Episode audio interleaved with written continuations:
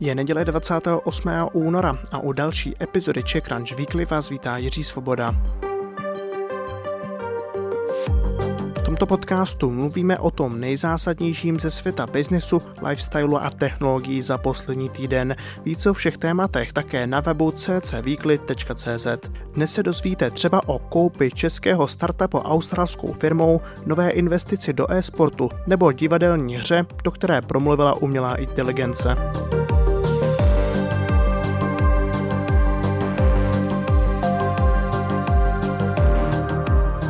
Canva kupuje český grafický nástroj Smart Mockups. Tuzemský produkt získala Canva v rámci strategické akvizice. Australskou službu používá každý měsíc 50 milionů lidí a Smart Mockups ji poslouží na zjednodušení služeb. Běžně česká služba vytváří tzv. mockupy, tedy digitální rendery, do kterých můžete umístit vlastní vizuály. Karel Janeček nově investuje do e-sportu. Český miliardář oznámil, že vložil desítky milionů korun do e-sportové organizace Entropic. Ta má své týmy napříč profesionálním gamingem a vlastního matematik a pokrový hráč Martin Kabrhel. Janeček podle svých slov považuje e-sport za budoucnost. Je to další ročník obnovené soutěže Český košík roku, které je CzechCrunch mediálním partnerem. Zohlednil, jak si e-shopy počínaly vůči zákazníkům v pandemické době. Obecně podle studie přibývají metody placení a doručení, ale stále chybí data o dostupnosti zboží. Facebook se domluvil s australskou vládou. Minulý týden zablokoval tamním médiím používání své sítě. Australanům znemožním přes ní konzumovat zprávy. Reagoval tak na připravovaný zákon, který jej měl donutit platit vydavatelům za obsah. Pod jeho tlakem vláda zmírnila a dala Facebooku čas vyjednat si vlastní domluvy s médií.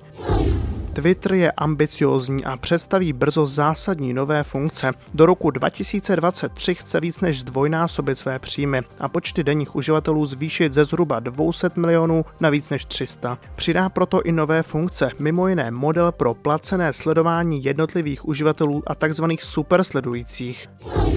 Šéf Twitteru Jack Dorsey také tento týden oznámil, že přes svou firmu Square nakoupil Bitcoin za 170 milionů dolarů. Následoval tak automobilku Tesla, která do známé kryptoměny investovala minulý týden hned 1,5 miliardy dolarů. Pro Dorseyho nejde o první nákup, už loni nakoupil za 50 milionů. Další miliardu v bitcoinech přidal i softwarový gigant MicroStrategy. SpaceX si došlo pro další peníze. Vesmírná společnost získala v novém investičním kole 850 milionů dolarů. Sekundárním prodejem už existujících akcí vydělala dalších 750 milionů. Celkově se tak ze SpaceX stává společnost o hodnotě 75 miliard dolarů.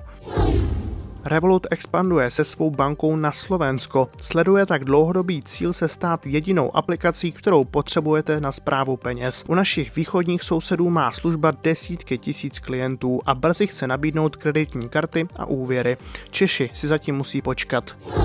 Ve filmovém průmyslu pokračuje stále větší přechod na online streamovací služby. Důkazem je i očekávaný snímek Wonder Woman 1984. Film za 200 milionů dolarů neuvedou tvůrci v kinech, ale na HBO Go, a to včetně Česka.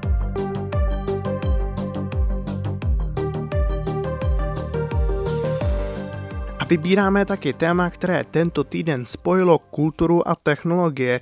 Švandovo divadlo uvedlo netypickou hru. Poslouchejte sami. To bylo velmi dobré obětí. No, užil jsem si to. Skvělý čas. Víš, musím tě toho tolik naučit.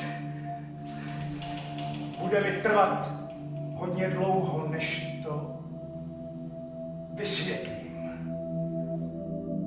Na první poslech nejspíš nic zvláštního, ale repliky, které jste právě slyšeli, nenapsal člověk, ale umělá inteligence.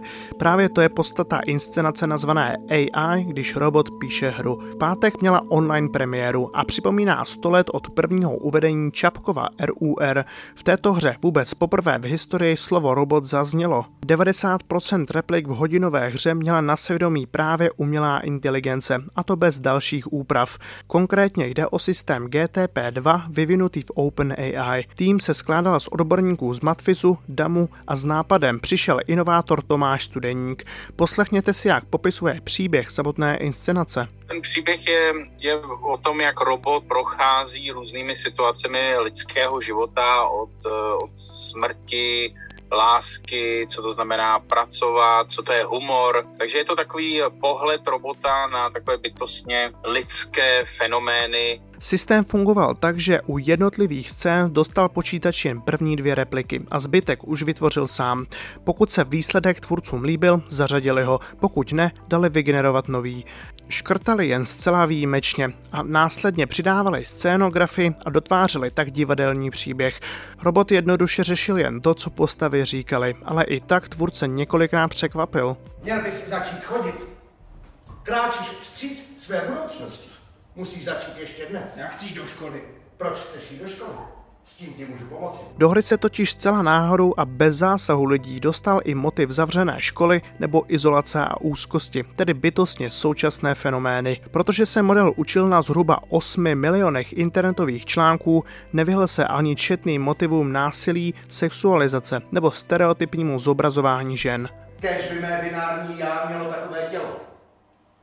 Dal bych cokoliv, kdybych mohl políbit binární dívčí rty. Bylo by úžasné jednu políbit a ty to víš. Ano, vím, cítím to stejně. Taky tě chci políbit, robote.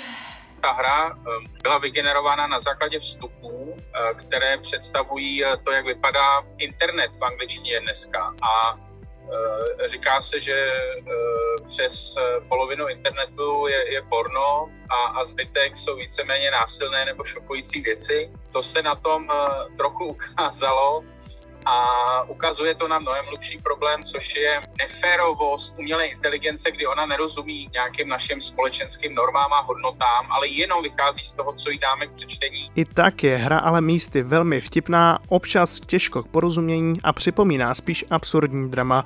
Celá se line v temné atmosféře a za zvuku elektronické hudby. Projektu ale není zdaleka konec. Výzkumný tým chce pracovat na tom, aby jsme nebyli odkázáni jenom na dialogy dvou postav, o tom na to, aby umělá inteligence nějakým způsobem chápala souvislost všech scén, situací a hry jako celku. A do budoucna je ta vize, že skutečně na základě několika málo parametrů na začátku už eh, se vygeneruje kompletní eh, hra, kterou bude moci kdokoliv inscenovat. Teda myslím, že nás čeká zase za rok třeba nějaká další premiéra. Inscenace AI, když robot píše hru, je dostupná na webu projektu do pondělí ze záznamu. Poté, jakmile to půjde, bude k vidění živě ve Smíchovském Švandově divadle.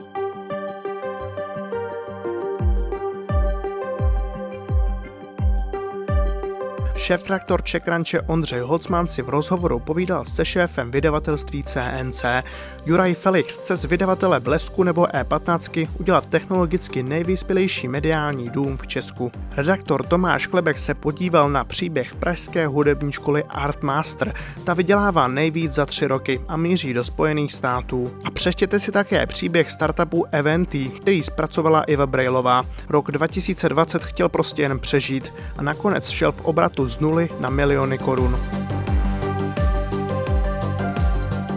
To byl dnešní přelet Czech Crunch Weekly. O všech zmíněných tématech si přečtěte více na ccweekly.cz. Ještě jednou ccweekly.cz, tam je náš kompletní newsletter i s dalšími tématy. Úspěšný start nového týdne přeji Jiří Svoboda.